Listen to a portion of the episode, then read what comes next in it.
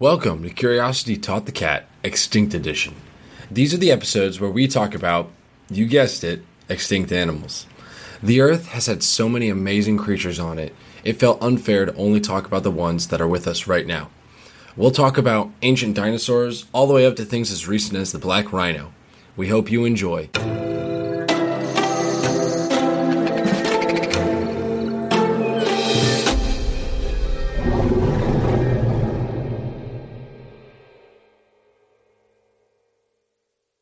Hello and welcome to Curiosity Taught the Cat Extinct Edition. I'm Jack, I'm Julia. and what are we talking about today, Julia? So today we are talking about the thylacine, and uh, many people might know it commonly as the Tasmanian tiger. Uh, another name for it is the Tasmanian wolf and the Nannup tiger. I also saw the marsupial wolf as another name for it. So if you hear us interchange, it's going to be why. I usually refer to it as the Tasmanian tiger, um, but so we'll probably interchange between that and like the thylacine, just so no one's confused when we're. It's all the same animal that we're talking about.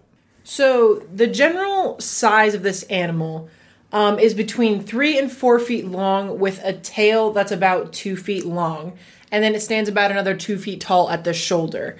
Uh, general appearance wise, it kind of looks like a wild dog in like the general body shape of it.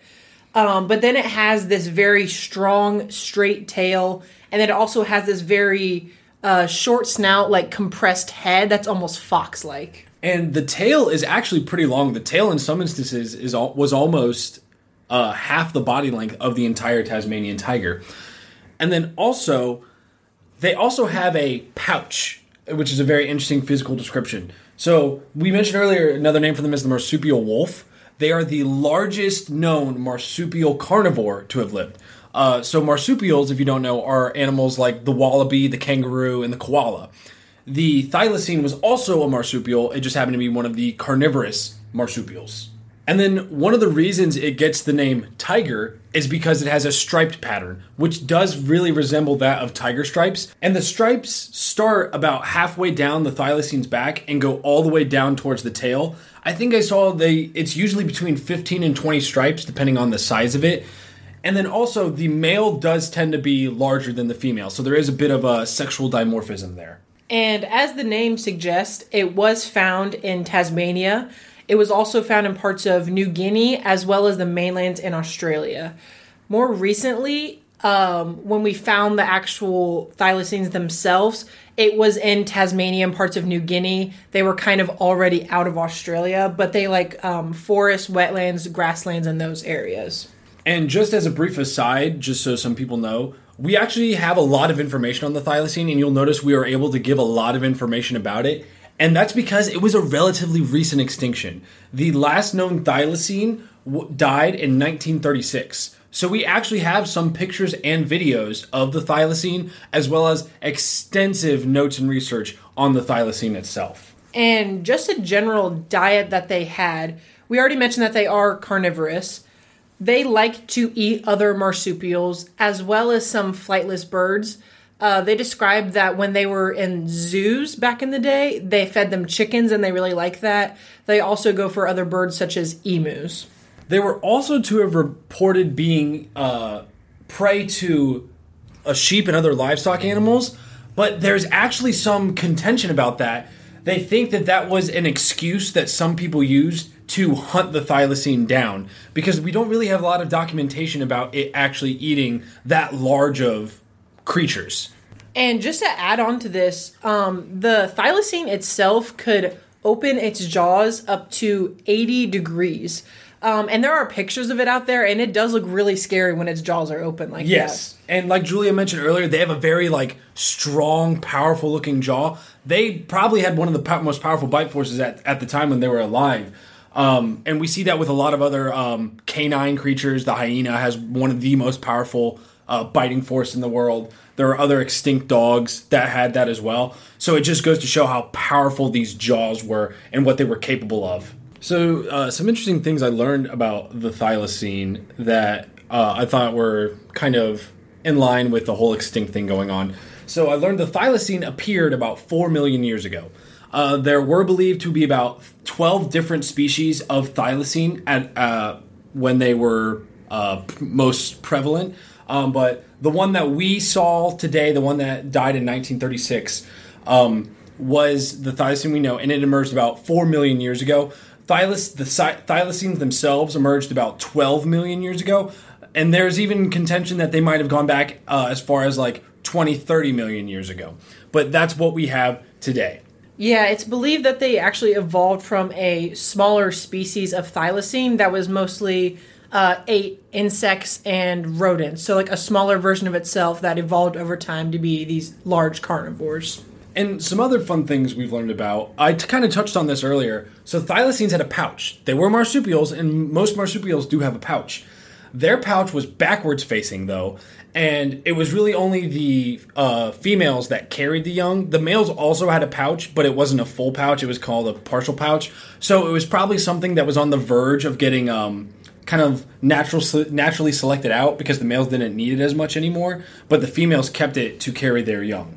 And the closest relative to the thylacine, or the Tasmanian tiger, which some people probably won't be surprised to learn, is the Tasmanian devil. Um, which is kind of funny because the Tasmanian devil almost looks more like a small rodent. Where, but that is one of the closest relatives to the Tasmanian tiger or the thylacine. And just a little fun thing to think about. We already said that they kind of look dog-like in stature. The thylacine have been seen hopping or walking on their back two legs like kangaroos would do. And when you look at them, you wouldn't think they would be able to, but it has been observed multiple times. And when the male and female would actually mate, the mother would only have two to three babies at a time, four at the most. Um, but, you know, they would, as marsupials know, they would store them in these pouches where they would grow and develop um, furthermore. And then after they would leave these pouches themselves, the mother would care for them by bringing them food to their den or hideout and the thylacines would stick around long enough to learn to hunt, and the mother would really take care of them. And then, as for lifespan, the Tasmanian tigers actually didn't live that long. The longest known recorded one was the last one to ever live, and we'll talk about. The longest recorded one was 12 years and 7 months, and that was almost all in captivity. In the wild, we estimate that their lifespans were only about 8 or 9 years at the most. And like although we said that the thylacine dated back millions of years, and there are some evidence and like cave drawings and stuff like that, the first actual known documented encounter was in 1792 um, by a French naturalist. And despite humans being around thylacines for so long, there are actually very, very, very few documented instances of thylacines ever attacking humans. The only known documented cases have been what you would probably consider a typical case of an animal attacking when they get backed into a corner or they're startled or there's young around. Other than that, they actually were pretty docile around humans. They had no problems being around us. They weren't exactly skittish, but they also weren't aggressive towards us. And we mentioned earlier that they were found in Australia, New Guinea, and Tasmania but the species actually went extinct in Tasmania. Um, they didn't find a lot in Australia when we first saw them, but the extinction mostly came from hunting for bounties. So farmers would put bounties on them because they believed they destroyed livestock and land. Other contributing factors were um, disease brought in by the humans, humans taking over their land and territory, as well as the introduction of dogs into the area. And the last known thylacine was actually in captivity. We already kind of mentioned her. She was the longest living thylacine uh, that we know about. She lived 12 years, 7 months. Her name was Benjamin. Uh, she was in the Hobart Zoo in Beaumaris, Australia. And the really sad story about Benjamin is the way she died. Um, one night when she was at the zoo, it was a cold night, and she actually got locked out of the shelter and basically just froze to death outside. And on top of this, just being just one of the most heartbreaking ways for a species to go extinct because of humans, she died two months after the Australian government had granted protection for the species when she was the last known one. And the Hobart Zoo actually put out a bounty trying to get people to see if they could capture another one and no other thylacine was ever found ever again.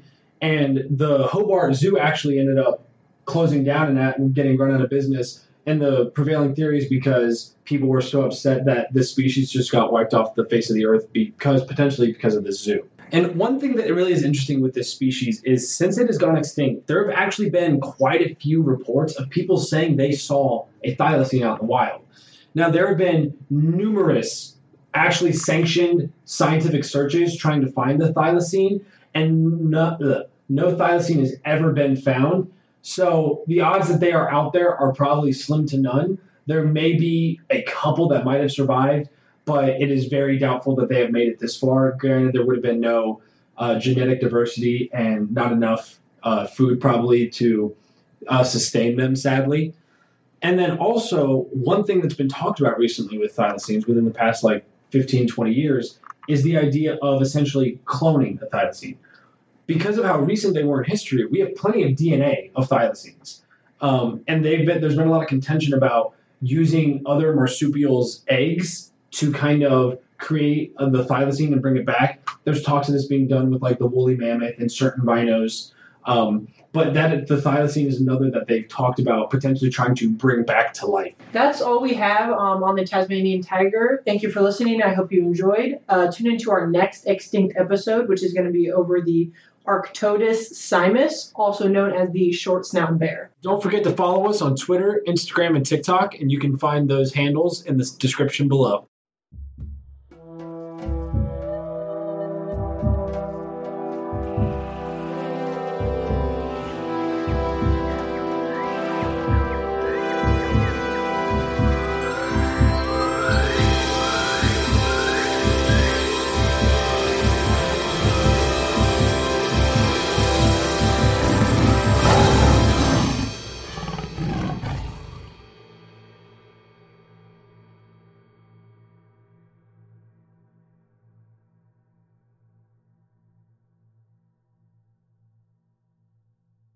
I'd also like to thank my friend, the musical artist known as Shades, for creating this amazing intro and outro for this podcast. I highly recommend checking out his other work.